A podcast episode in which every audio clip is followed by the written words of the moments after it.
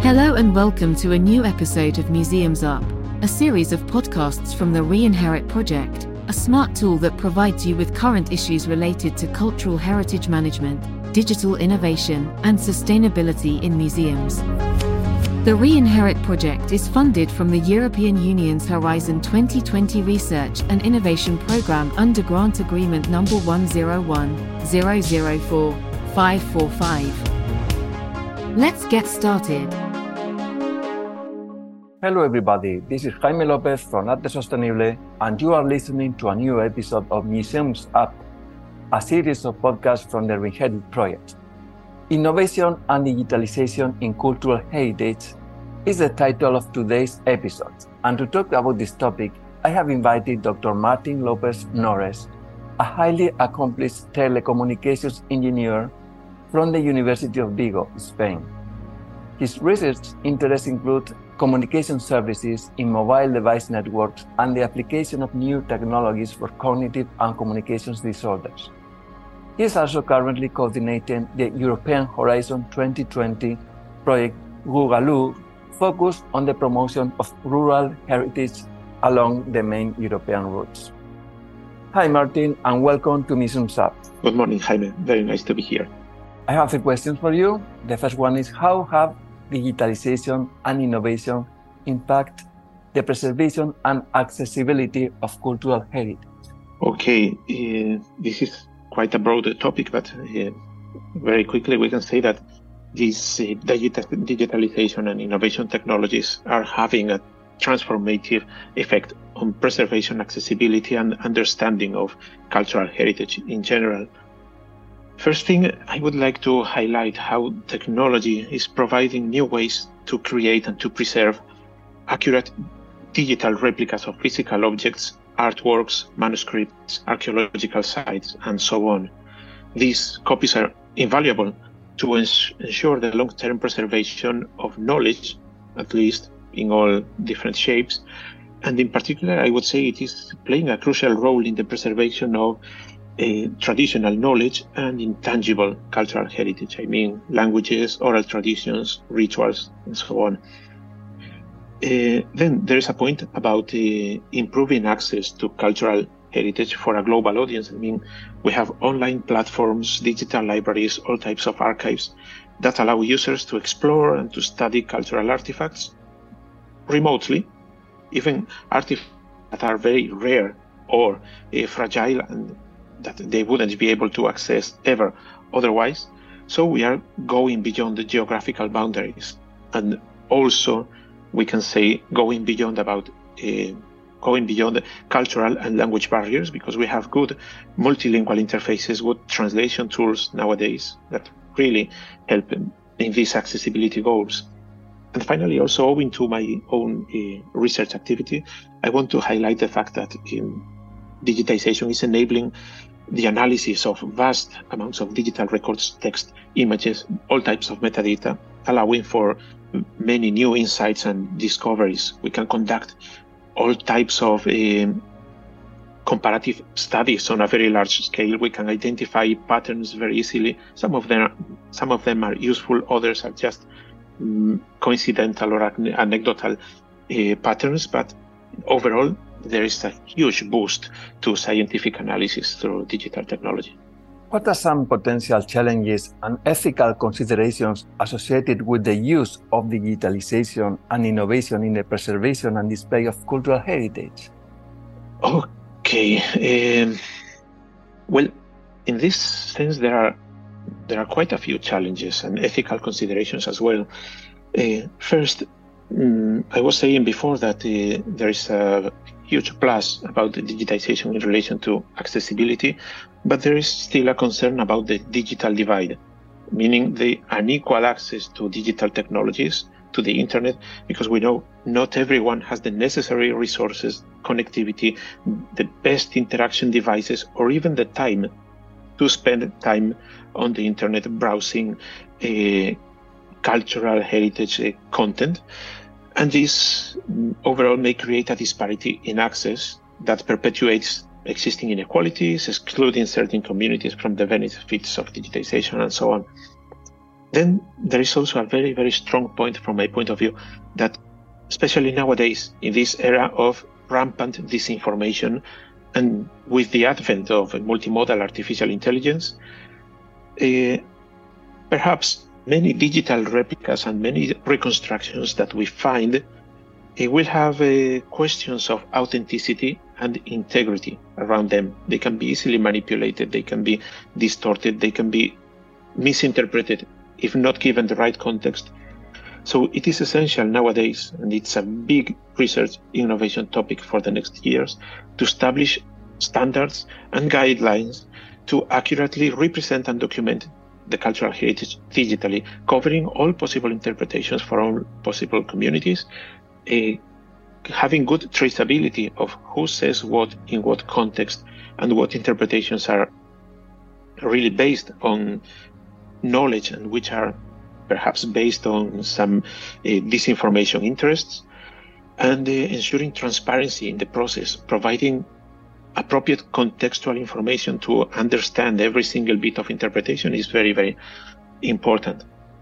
And then there is also a challenge, a very important one, in relation to the loss of tangible experience. I mean, it's fantastic to have access to digital replicas through your devices, but they cannot fully replicate the tangible and multisensorial aspects of physical artifacts, of being inside in the historical places, and so on.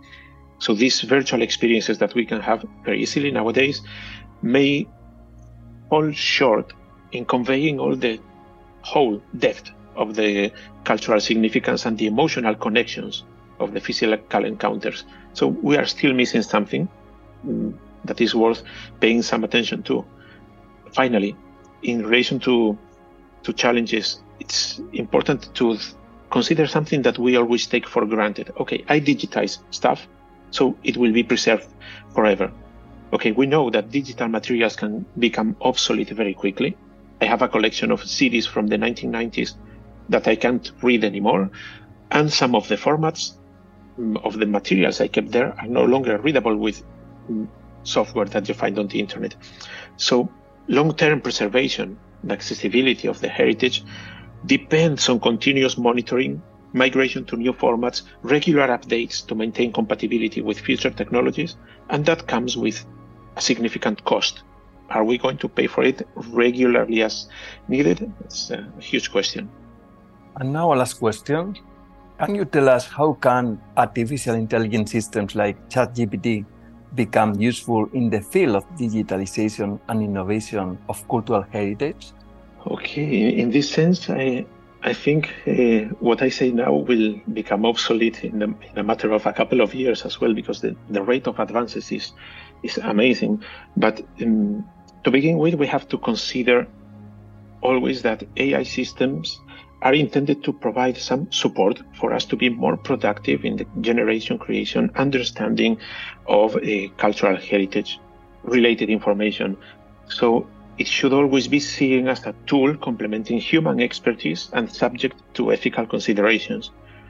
If we manage to develop A I along these uh, principles, then there is a vast uh, amount of opportunities out there. For example, to support our own analysis of data, our own Uh, analysis of any pattern recognition outputs. Okay, do they make sense? Do they not? Are they statistically significant or not? This can really help us make uh, informed decisions regarding preservation, restoration, and interpretation of the cultural heritage. Of course, with A I, um, we can deliver the right bits of information to the right people according to their interests, relation to cultural heritage, their context, their user preferences, uh, their browsing behavior, um, many features of context that can make uh, the delivery of cultural heritage information much more effective than it is uh, nowadays, now that we have to explore a vast amount of digital contents. Then, of course, providing multilingual support and translation with um, very good quality in a way that is not yet achievable nowadays, taking into account specific traits of culture and language from one place and another, uh, not just translating, but reinterpreting things from the other side of a physical border between two countries. Okay, how do those people see us and how we see them? Uh, it's not just translating, it's adapting in many cases. When it comes to also uh, harness the storytelling capabilities, we have lots of content digitized, but um, we are not yet telling as many stories as we can deliver from that uh, amount of information. And the stories have, have to be tailored to the interests, preferences, the time, the age uh, of each specific subject. If you can tailor stories grounded on historical and the culturally relevant knowledge to the right people in the right way, you can multiply the effect of understanding, retention, reflection on the uh, material, which is really massive. And these A I tools can really help us be hundreds of times more productive in creating these bundles of multimedia contents that are stories in the end, if different formats, in different uh, ways uh, of telling things so that we do reach the intended audiences. And finally, I would like to highlight also the power of A I when it comes to virtual restoration and reconstruction from many isolated bits of uh, heritage. Putting things together, for example, okay, we have this a picture of a hieroglyphic from a pyramid with some drawings that are kept and others that were, were destroyed. Owing to what we know from many collections, can we infer what could be painted on those uh, sections that were broken, lost, whatever? It's a massive uh, tool for archaeologists to come up with new knowledge that makes sense. But as I said, always, if we conceive A I as a tool for humanities experts to do their work in a much more productive manner. If we aim to substitute experts with some A I, it's going to be a massive failure and perhaps be more detrimental than beneficial. Let's see. Right. Martín, thank you very much for your interesting contribution to this podcast. You're very welcome. Let's stay in touch. We hope this episode has provided you with interesting tips about innovation and digitalization in cultural heritage. Thanks for listening to Museums Up, a podcast from the REINHERIT project, and stay tuned for the next episode. REINHERIT, redefining the future of cultural heritage. For more information about the REINHERIT project, go to reinherit dot e u and check our social channels. REINHERIT. Make it your own.